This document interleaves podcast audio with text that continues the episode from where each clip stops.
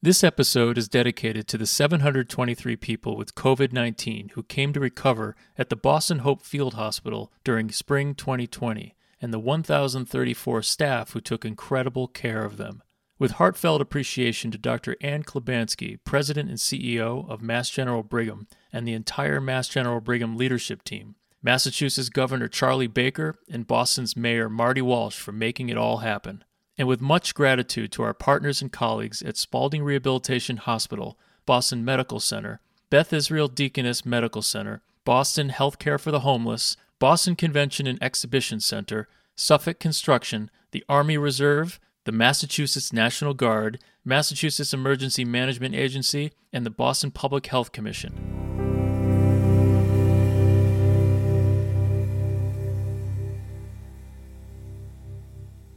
Uncertainty.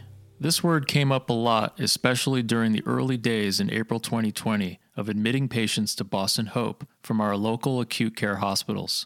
Now it's late October 2020, and we are in yet another period of uncertainty as the numbers of infections rise here in the US and abroad. But as we move deeper into fall and winter, perhaps as a medical community, we are in a better position to handle that uncertainty given what we have experienced together.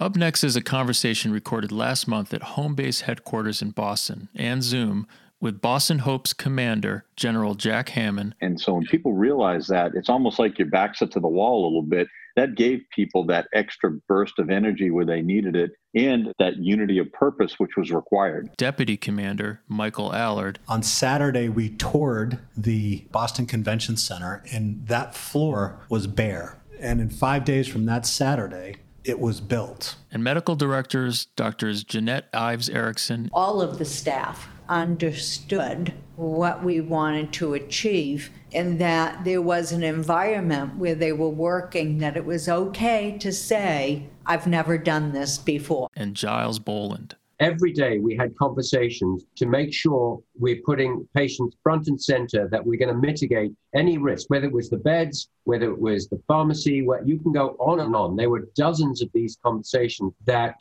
allowed us to come through with no significant safety events. And, and that's one of the proudest things i want to say about this team the whole wider team. And this was special on a personal level because i had the chance to sit with this dynamic team of four to reflect on boston hope together and think back to the magic that was formed, that unity of purpose. Thanks for joining us as we discuss this public private military civilian effort, a collaboration that came together as Boston Hope.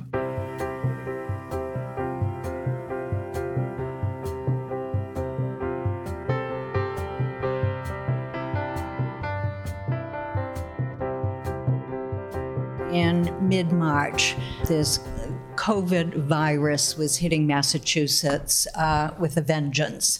And more and more of the people in eastern Massachusetts were being admitted, especially to the Boston teaching hospitals. And as admission volume grew, and we understood the uh, debilitating after effects of this disease on the citizens, it became clear that we needed to increase capacity, especially capacity for people at the non acute level of care who could mm-hmm. not go home and care for themselves. So, Boston Hope, the 1,000 bed field hospital, was uh, created by Governor Charlie Baker, the mayor of Boston, Marty Walsh, uh, at the time Partners Healthcare, now Mass General Brigham, as well as Boston Healthcare for the Homeless. And we needed a place for COVID positive people. Right. Uh, people who needed, as I said, non acute level care, especially the care of uh, restoring uh, what I would say uh, the activities of daily living, uh, gaining strength, mobility, etc., as well as the um, homeless population, the undomiciled uh, citizens in Boston who did not require hospitalization but were COVID positive and, and really needed a place uh, to be together and to be off the streets of, of Boston. So several of us uh, received calls around the 1st of April from Right. our leaders asking us if we would come together to open up a field hospital that really uh, was built on the, the spirit of uh, bringing not only our, I would say, clinical skills, but our passion for uh, the people of, of Boston. So a four person team came together uh, to create this wonderful 1,000 bed field hospital. Uh, I call us the team of four in healthcare. The Hope Four The is Hope here, Four. literally in the house. And when you think about the the call that you got, was there something that struck you, Giles, thinking about why we needed to do this for this pandemic? we were all remember the beginning of April. We weren't yet. Uh, we were still ahead of the peak surge. We knew it was coming. Uh, we were all wondering how big is it going to be? How are we going to re- respond uh, with all the acute hospitals in, in the city? Uh, and you know, not just Mass General Brigham, but but all the other great facilities too. And what's it going to look like? Uh, how bad is it going to be? Are we going to be like New York City? Are we going to be like uh, Milan, etc.? We just didn't know, and I, I think we were all um, anxious to a certain degree of how this was going to play out. We've done amazing work in the hospitals to prepare for this, but this piece that Jeanette was talking about, and uh, from the governor and, and from the mayor, you know, it, I didn't realize that that was another component that we had to think about because I was busy trying to do my stuff here. And then out of nowhere, I got the call uh, on, a Friday morning. And because we were all, it was an existential moment for humanity, frankly, let alone us in healthcare. Because the call came in and there was a need, I, I will say in retrospect, I didn't even blink. It was, this is, this is what's needed. This makes so much sense. Everyone's doing their best in the acute hospitals and, and beyond to do what's right this just seemed the right thing to do without really knowing what it was, uh, without knowing where the surge was going. And so I think all of us, the same, were probably felt the same. If this is a need and it seems to make sense, I'm all in. being through home base and working with military and, and thinking about that drive to do whatever is needed. Another person that we've got to know is General General Hammond. And so you have experience in doing that in other places in the world. And I thought maybe from your lens as a general, but also someone that works in healthcare, you can tell us how this happened. How, how was it built? So I, I would just take take that one step back that that uh, Giles and Jeanette talked about, and, and I think it starts with that that oh boy moment. You know, I, in late March when the governor called and asked me to do this, you know, I, as you mentioned, I've done expeditionary expeditionary operations before, where you you have to build complex things in austere places, and and, and so I'm a little comfortable with that. But I can tell you, there was that moment when I hung up the phone and I, you know, I'd agreed to do it and so forth. And but I started thinking about the fact, and the Army had a failed advertising campaign. They referred to it, the whole scenario as the Army of One, which all of us hated. But I suddenly realized I was an Army of One because my, my last question to the governor was, so so who's funding it, and, and where are we getting the people? And he said, that's a great question. but we are committed to having this up and running in 10 days. And so that's that moment you you sat there and you say, what did I just do? And so I would tell you, no matter what it is, when you run a complex operation, it really is all about people and stuff. And I know I mentioned that a few times at Boston Hope. You have to have the right people, which means the leaders that help, you know, come up with the strategies and, and the uh, and they, they lead the effort. You've got to come up with the right people that actually execute the tasks, that know what they're doing, and then you have to provide them with the resources that are critical to success. Um, so then, the, you know, so that's the easy broad strokes, but it is, it comes down to it's people and stuff. And then from there, you've got to find the right people and you've got to determine what the right stuff is and you've got to get it. And in this compressed time period, that's where we really faced our biggest challenge was pulling together the right people and the right stuff. And obviously, you know, when I hung up with uh, the governor, the mayor pledged his support and his resources. I talked with Michael and he jumped in. I talked with Peter and he said he had a really good idea and a great um, person in the in, in Jeanette. Um, and and then I followed back up with the governor. He said he was close with with partners committing to funding this thing. Um, but really, when we all came together and we got that team, the leadership team together, that's when it starts falling. The pieces start falling into place, and then you start breaking this seemingly impossible task and, and figure out how to make it possible by by breaking it down into smaller pieces and then identifying new friends. And as you know, our org chart evolved on a daily, hourly basis sometimes, bringing in more experts and more great people. You know, in each case, found more requirements that we needed. Um, and, and that was a really, it was a, it, this spun off itself. But when you bring in a team of teams like we had, um, right. then it becomes a very collaborative process where no one person has any of the answers, but collectively we were able to come up with all of the answers. Well, and I'll never forget the analogy. It was the first time I've ever ever heard it of the airplane going down the runway. This visual where it's about to take off, or it's not even taking off, or we're still putting that putting it together as it's taking off. And so General Hammond, for those listening, is was the uh, the commander of the effort. And then, of course, we have both of you guys working at, at home base, but translating over to home, to Boston Hope. And the deputy commander, Michael, is right across from us here. There's a lot of stuff that happened over two months, and when you think back on Boston Hope, those two months, um, how, what we accomplished and and what are some of the highlights?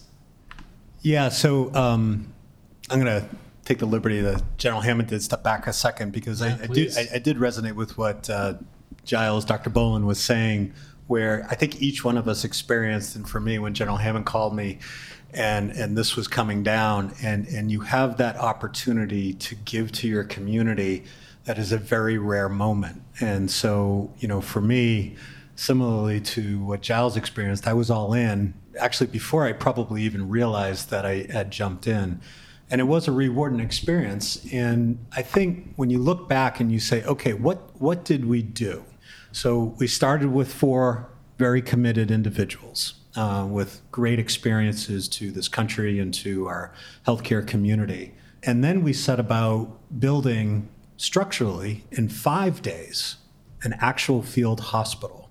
Which, uh, if you think back, I think Giles got that call on Friday. On Saturday, we toured the facility, the Boston Convention Center, and that floor was bare. It was vacant. Yeah. And in five days from that Saturday, it was built. Uh, and and you know a, credit to Suffolk Construction, who actually just won a national award for their accomplishments um, uh, in building out Boston Hope. And so um, you know, you have to think about what does it take to go into the design of a hospital, and and some of the key things I remember is first, who are we going to serve? What was what was the population? And I think when we talk about some of the successes, we uh, collectively, with the leadership of, of the Commonwealth, the city, and, and Mass General Brigham Health System, you know, made a very um, prescient decision to admit COVID positive patients who are sub or post acute. Right. And, that really is a success, success factor that I know Giles and Jeanette will get into in, in a few minutes. But within five days, the facility was built. And within 10 days, we saw our first patient. And within 12 days, uh, we had hired over a thousand people uh, to contribute to that effort. And, and that, that is the, the mark of uh, a few good, dedicated people can create something uh, that is quite remarkable in, in, an hour of need that this city and this Commonwealth uh, desperately needed.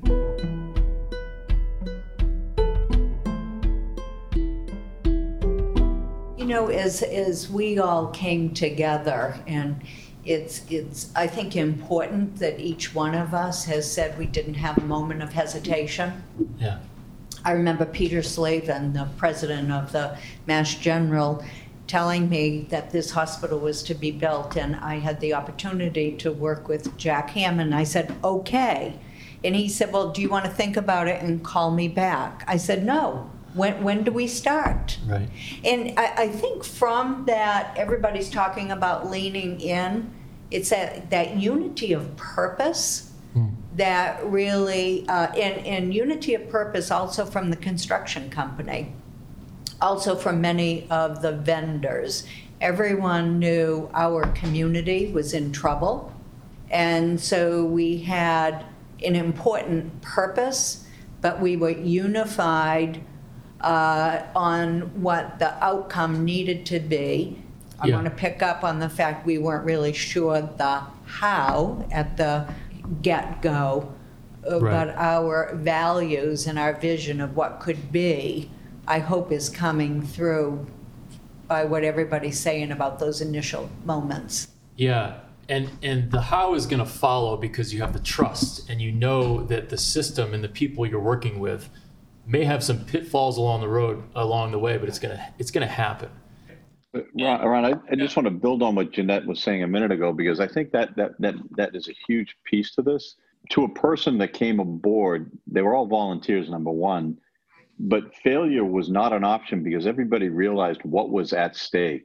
We, you know, we could not fail. If we failed, you know, there was a potential for a, much larger failure than just our our endeavor, and and so in in many ways, people realized the importance of it and, and and you know what was at stake. And so when people realize that, it's almost like your back's up to the wall a little bit.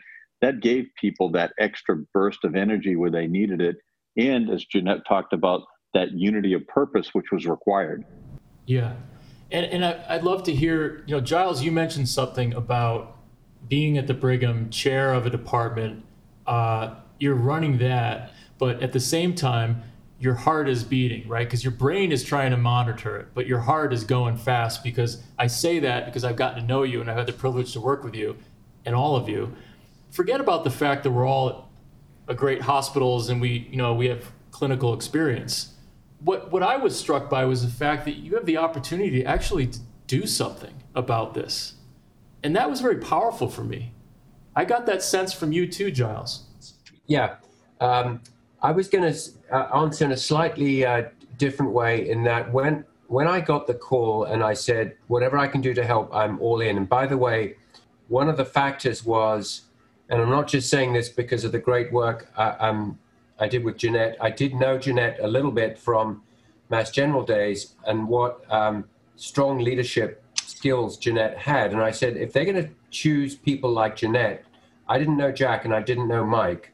Um, I'm going to need that because I'll be honest with you, I had no idea what I was going what I was getting into. Uh, and on day one, actually, it was the same day I had the call. Mike uh, was the tour for me. Um, I, I was looking around at you all, and I met you, and I'm going. I, I the only person I know here is Jeanette, and I know no one else. But I'm going to have to trust that the people that have been chosen here have the same mindset, the same passion, the same commitment, and the sa- kind of the same values. And within 24 hours, that all gelled. And I said, I can do this because of the people they brought to the table. Had I not had that sense of belief, I, I would have, it, it would have been much harder. So I came in really not knowing anything about how to do this. And, you know, I still had to learn a huge amount while I was there for the three months that I was there. But because of the openness, the humility, the engagement, and the belief that we were all there because the city needed us, um, I was allowed very quickly to get into a lane where I felt I could contribute, I could be helpful, and I, I am part of this bigger purpose in a way that I'm not going to be a distraction or get in people's way. I saw a nod over there. Well, as usual, my dear, dear colleague Giles uh, has wonderful words. Uh, I, I think that that sense of us being all in and that we trusted each other, still didn't know what we were going to do, but we trusted each other, played itself out very quickly. to Michael's point that within days we hired a thousand people and the team of a thousand gelled very quickly because they saw the four leaders trusted were openly questioning, looking for ideas, looking for solutions to problems that we had never encountered before. Uh, our families were worried sick about us being in a COVID positive hospital. But yet, when we arrived at Boston Hope, we knew we were safe. How weird was that? It, and it's it's strange that I felt safer at Boston Hope, a COVID positive hospital, than I did elsewhere because of what Giles uh, was explaining was the trust. You knew nobody would ever do anything that would hurt the mission or hurt an individual. You know, there was a something you brought up, I think Giles about the one day, how you knew immediately. There was a narrative around Boston Hope that and I hadn't thought about it till this minute, is that one day is like a week and one week is like a month, right? Right. And so, what is it about that? Can you even picture that right now? Well, it, it is interesting. I remember us talking about that. And, and I know in speaking with many of our veterans, and, and General Hammond can relate to this, that, that that is the nature of a deployment right? That's the nature of an expeditionary environment where time warps, and and when you are sleepless, we were all sleepless, um, and and you feel this impending requirement, as General Hammond said, that th- failure is not an option. Then, then you begin to understand that um, you give it everything that you have, and then you give it even more. Um, you know, I, and and I think about you know, there's a lot of looking back. There's a lot of moments in which you know you you try and trust your instincts based on you know when that one day seems like a week. And so each one of us, I think, between uh, Jeanette and Giles, General Hammond, and myself, we began to tap into other staff members. Ron, you're you're you're absolutely one of them as you led the medical team uh, on the ground, uh, where we each drew from the MGH in the Brigham and home base. And at home base, we had over, close to 60 people that uh, deployed. Many of them were veterans um, that were used to an environment. And one sitting down the table here with Brendan McCaffrey that that knew that they had that same spirit that whatever it took, um, they would be all in. Yeah. Um, so when when we think about people stuff in place, which is usually the, the military terminology in terms of what you need to determine, uh, it does uh, start with people, as General Hammond said. And you, uh, you mentioned Marine veteran uh, Brendan McCaffrey, who's at the end of the table here, who was one of the, the key people among, uh, uh, you know, there were several folks in the command center that really drove this program forward. And it was, you know, was made possible by some of that, like, you know, programmatic structure. And General Hammond, you know, when it comes to this analogy of one day equals two two weeks, people coming together, the chain of command, this is obviously not new to you. Um, I think it was two weeks into it that the Army Reserves came in, and that seemed like it was probably like three months into it. but whether they were there or not, this to me was a military mission. But when they came in, it, it was as, as a civilian doc. I mean, granted, I've had the luxury and uh, privilege of working with you guys, but like that that blew me away. And it was like I remember talking with some other physicians that were Army and saying, "Wow, I I kind of get it now, the way that this is being structured." If you look at it from an operational sense, right? One of the key things that took place was we built a, a very solid operational plan that was developed based on months of work within the partner system identifying what the patient population should be. And that can't be underscored because if you looked around the country, many of these field hospitals failed miserably because they didn't work, there was not a true partnership between the private sector healthcare system that needed the support and the resources of the government to bring in those additional types of funds and resources And so they were all over the place. And because it, that wasn't in sync, right now they, they were destined for, for failure from step one. But in our case, we started out pretty well because we, we worked well with Paul Biddinger and uh, Ryan and the team, knowing what the pop- population looked like. And so our team's task was how do we how do we get at this right and i know jeanette and giles and yourself and others sat down and looked and said we need to build pods not, you know we got to break this down smaller because we're not going to have all 1200 people right away we're going to have 48 person pods so let's start building those 48 person teams first so that we can get up and running on day seven and be ready to receive folks right and then right. once we have the recipe straight now it's a matter of more people and more stuff and you know, the timing of the army coming in there with the Army Reserve was like the, you know, the old cavalry. Um, they came at the right moment, at the right time, with the right resources, so that we could pop up pod number two, you know, seamlessly. They did their right seat ride, and this was they brought a certain level of discipline and order that they're trained to do. But on the flip side, they were able to suck up talent, knowledge, and experience from the providers that were here uh, and, and harmonized very quickly, and, and, they were absorbed as members of the team, you know, seamlessly. And, and so, you know, in, in, in military terms, that's exactly what you want to see. Um. Very rarely does it happen as well as it did here.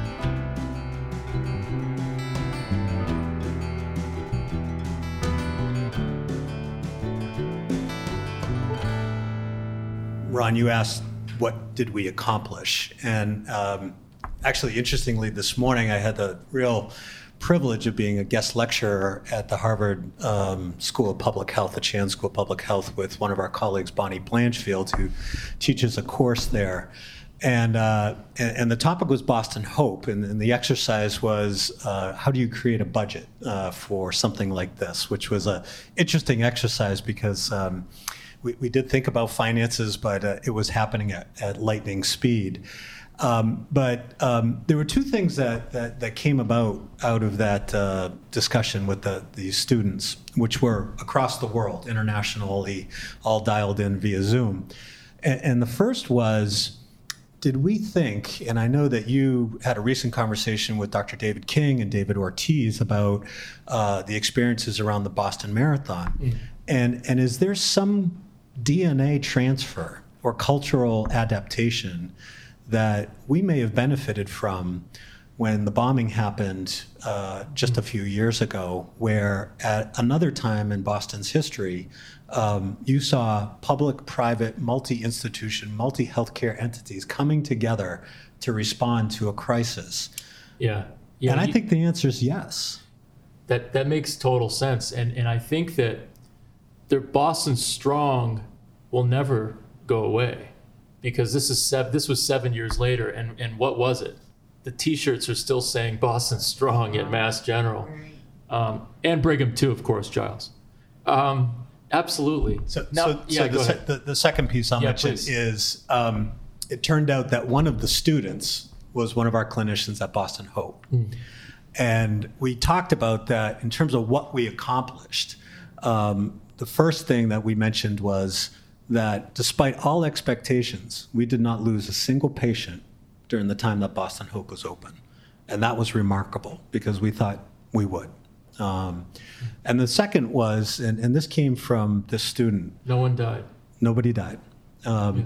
That it's not only that we took care of those patients, but that we wrapped our arms around the clinicians that were working round the clock and that they had never felt so taken care of from our wellness efforts, and, and, Ron, I know you are a big part of this as well as Giles and Jeanette's leadership, uh, to making sure that we had the right chaplains in place, to all the things that um, I think made that very special for those of us that were working there day to day. Um, can I just build on one of the pieces that Mike mentioned there? Given the potential chaotic nature of what we were trying to do, with uh, multiple teams from very different organizations who'd never worked before. We were all gravitating around a policy and procedures that we were trying to put in place in terms of care. Not only did we not have no deaths, we had no major safety event. To achieve that with that complexity of individuals and space and patients, I think it goes to what we stood for in, in our delivery in, in terms of uh, day in, day out, chasing down every potential failure point that could trip us up. And, and I remember every day we had conversations of who's on so and so to make sure that we've got that covered and that we're uh, we, we're putting patients front and center that we're going to mitigate any any risk whether it was the beds whether it was the showers whether it was the pharmacy where you can go on and on and on there were dozens of these conversations that went on in real time each day that allowed us to come through with no significant safety events. And, and that's one of the proudest things I want to say about this team. Yeah. And I mean the whole team, the whole wider team, yeah. uh, everyone involved, up to the thousand of people or so who actually touched Boston Hope. That was an incredible achievement. Cheers to that. Absolutely, Giles. Uh, you know, Jeanette's done in a lot of your career research and diving into quality and diving into the, the experience if you could sort of look from above onto the convention center and this whole experience and what you've done with other hospitals, what stands out or what was special about the the way that the staff experienced this two months? So I, I have to go back to leaders setting the tone, the vision, creating the structure where all of the staff clinical and support staff understood hmm. what we wanted to achieve and that there was an environment where they were working that it was okay to say, I've never done this before. Right. Right? And that because became, no one has. Right. And and I've never done this before became one of our uh, one of the ways in which we either verbalized uncertainty and that we were looking for ideas or we also behaved that way. As leaders, and I, th- I think Michael said this very well, right from the beginning, through whether it was the incident command structure mm-hmm.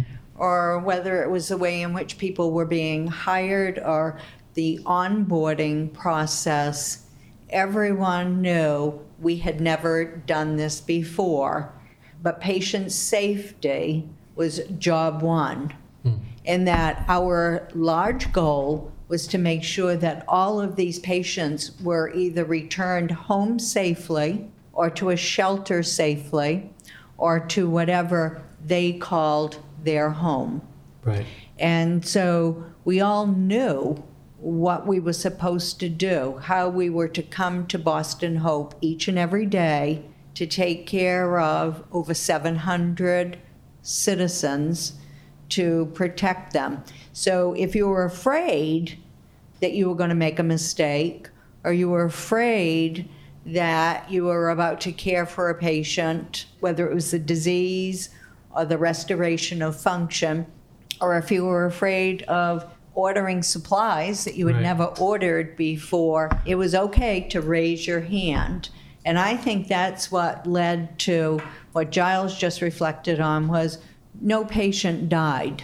We had no major incidents. And I, I would say that that then led to, uh, we ended up with a worry that one patient wasn't going to be discharged as it was clear that our mission was coming to an end. Yeah. And, and yeah. I'm sorry, but we were hell bent that that person was not going to be returned to a hospital. And a thousand employees said, we can do this. It doesn't matter how many physical therapy sessions this person has, how many music therapy sessions. The whole, everything that was important to this patient became important to the team. Right. And we discharged everyone from Boston Hope. By June 5th, that was it.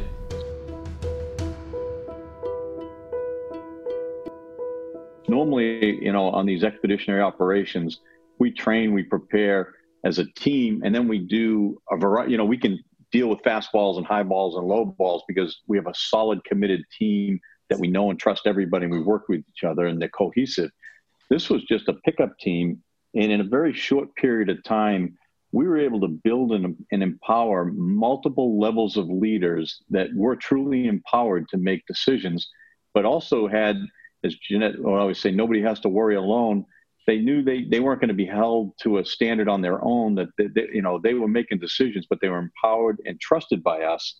And then on the flip side of this, we were trying to manage three bosses because we, we work for the governor, we work for the mayor, and we all work for partners in some way, or partners was our funder if you didn't work for partners. And then in the middle of all of this, you had all these, these, these collaborative partnerships between the city, the state, and the federal government.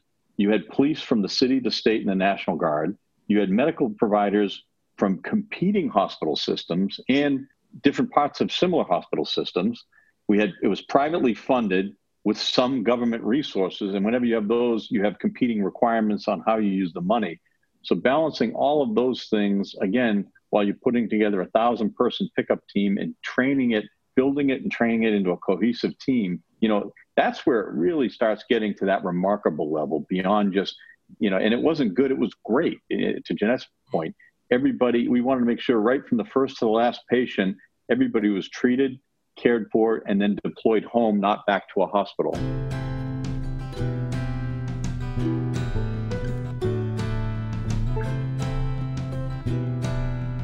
So I'd like to hear from you for possibly the one thing or maybe two things, whatever comes to mind, that treated you and made you well during those two months. We talk about body, mind, and soul General Hammond talks about that battle rhythm, taking care of yourself. This is what we teach our veterans and their families. This is what we we try to uh, uh, embody. What are the, what are the things that brought you through these two months? Something that comes to mind. It could be anything. Uh, I mentioned earlier that our families were worried sick, that we were all working in a COVID positive hospital.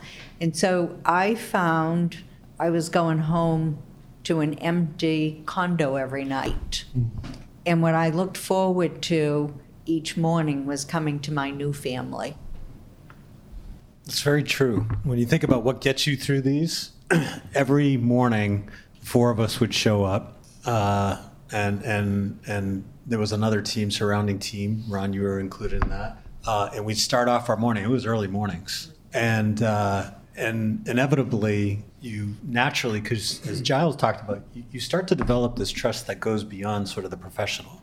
And and you you begin to convey a little bit of whatever that challenge was. Um, and so and you, of course you do worry about your family back home and uh, and everything that other family members are trying to hold down while while we're doing this work. Sure. Um, so for me it was it was this group uh, and and it also was our home base family. You mm-hmm. know, I, I think mm-hmm. our close to 60 staff members they put their blood, sweat, and tears into this, and and I trusted them um, beyond belief to be able to do the job, and it made it easy because they're actually a pretty funny bunch, uh, and so they've got that uh, military humor that I think um, often comes through in these settings where, despite your bad days, you, you can you can kind of get through it uh, by leaning on your person on your left and on your right. Boston Hope would not have been as successful as it was without home base. Uh, the, all of the home base staff really did extraordinary work while they were also trying to do their other work of making sure our veterans were being taken care of. Absolutely. Giles, what what what took you through this? Um, from a practical point of view, it sounds awfully dull, but it was important for me at least, and I took my cues from from uh, Jack. Uh, get to sleep as uh, early each night and get a good night's sleep because once you uh, arrived in the morning, you didn't really know when the day was going to end, and you didn't know uh, the intensity of the day, and what, and frankly, what was going to happen. Uh, so that I felt that was important, but uh, I just want to, um, not, not because I uh, just want to agree with everyone here, but because it's fact that what got me through and actually energized me. And when I said before you started recording, this is the best team I've ever worked with, which I will, I doubt I will ever, um, that will ever change. Uh, and it wasn't just the four leader, leaders here who um, I'm talking about. It was the whole team um, and very much the home base team. I, I, got to meet your wider team at home base, who I, I, I felt huge respect for, and, and it was reciprocated. And because we were all working to this, uh, I know it sounds a, a little kitschy, but to this higher purpose in this crisis, we knew that we needed to depend on each other and we needed to um, trust each other and be humble with each other. Somehow that translated for me into wellness and well being. That I could come each day, a little bit like Jeanette said, uh, and here's my new family. That uplifted me and, and, and got me through all the ups and downs of the work. Thank you, Giles, for that. Uh, I think it's very appropriate that we uh, we hear from General Hammond in his bunker. Um, the airplane the airplane was on the tarmac. It got built. It soared very high, and it soared a lot longer than I think we thought it might soar. And then it landed uh, without any, God forbid, crash or any turbulence. Right? What about you? What took you through this? I think uh, there's a couple things in, in the first, and it goes back to what you said and began with. And there's an expression in the Army the strength of the Army is with our soldiers, and the strength of our soldiers is with their families. And, and, and if we know our families are taken care of and they're, they're good to go, as we say in the Army, that, that, that was important to me. And for Colleen, who had, my wife, who had been through lots of deployments um, and is also a nurse, she understood the necessity and need um, and, and, took care of things so that I could focus on what I needed to do. But equally as important, at Boston Hope, we had such an amazing leadership team that we had leadership in depth so that if anything happened, the worst potential situation is when you have one single person trying to lead an organization because you have a single point of failure and nobody can be an expert on everything. And so when you have a great collaborative leadership team that can address anything that gets thrown at them, um, you can sleep at night and you get those six, eight hours of sleep that Giles just mentioned. If you don't have that, you're staying up all night worrying about everything instead of pieces of things. And as Jeanette points out, no one has to worry alone. And so when you have this shared worrying team, planning team, and operational team, um, it can give you the comfort and resiliency to take on anything.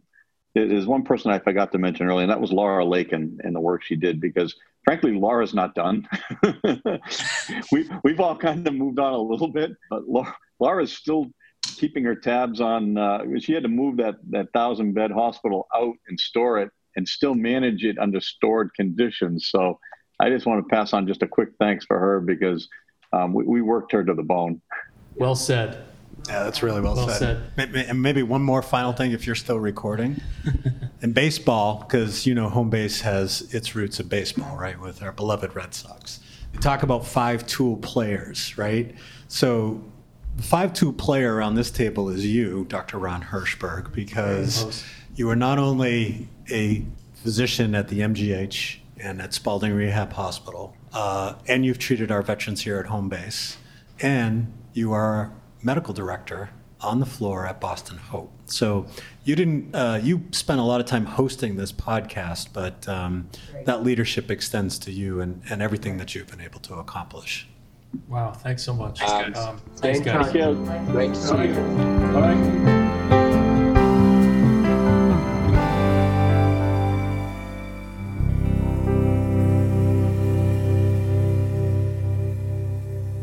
Thanks so much for our guests for coming together today. The Hope 4, Homebase Executive Director Brigadier General Jack Hammond, Homebase Chief Operating Officer Michael Allard, Chief Nurse Emerita at Massachusetts General Hospital, Jeanette Ives Erickson, and the President of the Brigham and Women's Physician Organization, Dr. Giles Boland. I'm your host, Ron Hirschberg. Stay safe, take care of each other, and we'll see you next time you never want to say this while things are going on. And of course, when we were setting up the plans to do all of this, we fully expected that we may lose somebody. But the fact that no one passed under this watch is probably one of the most amazing successes that we've had.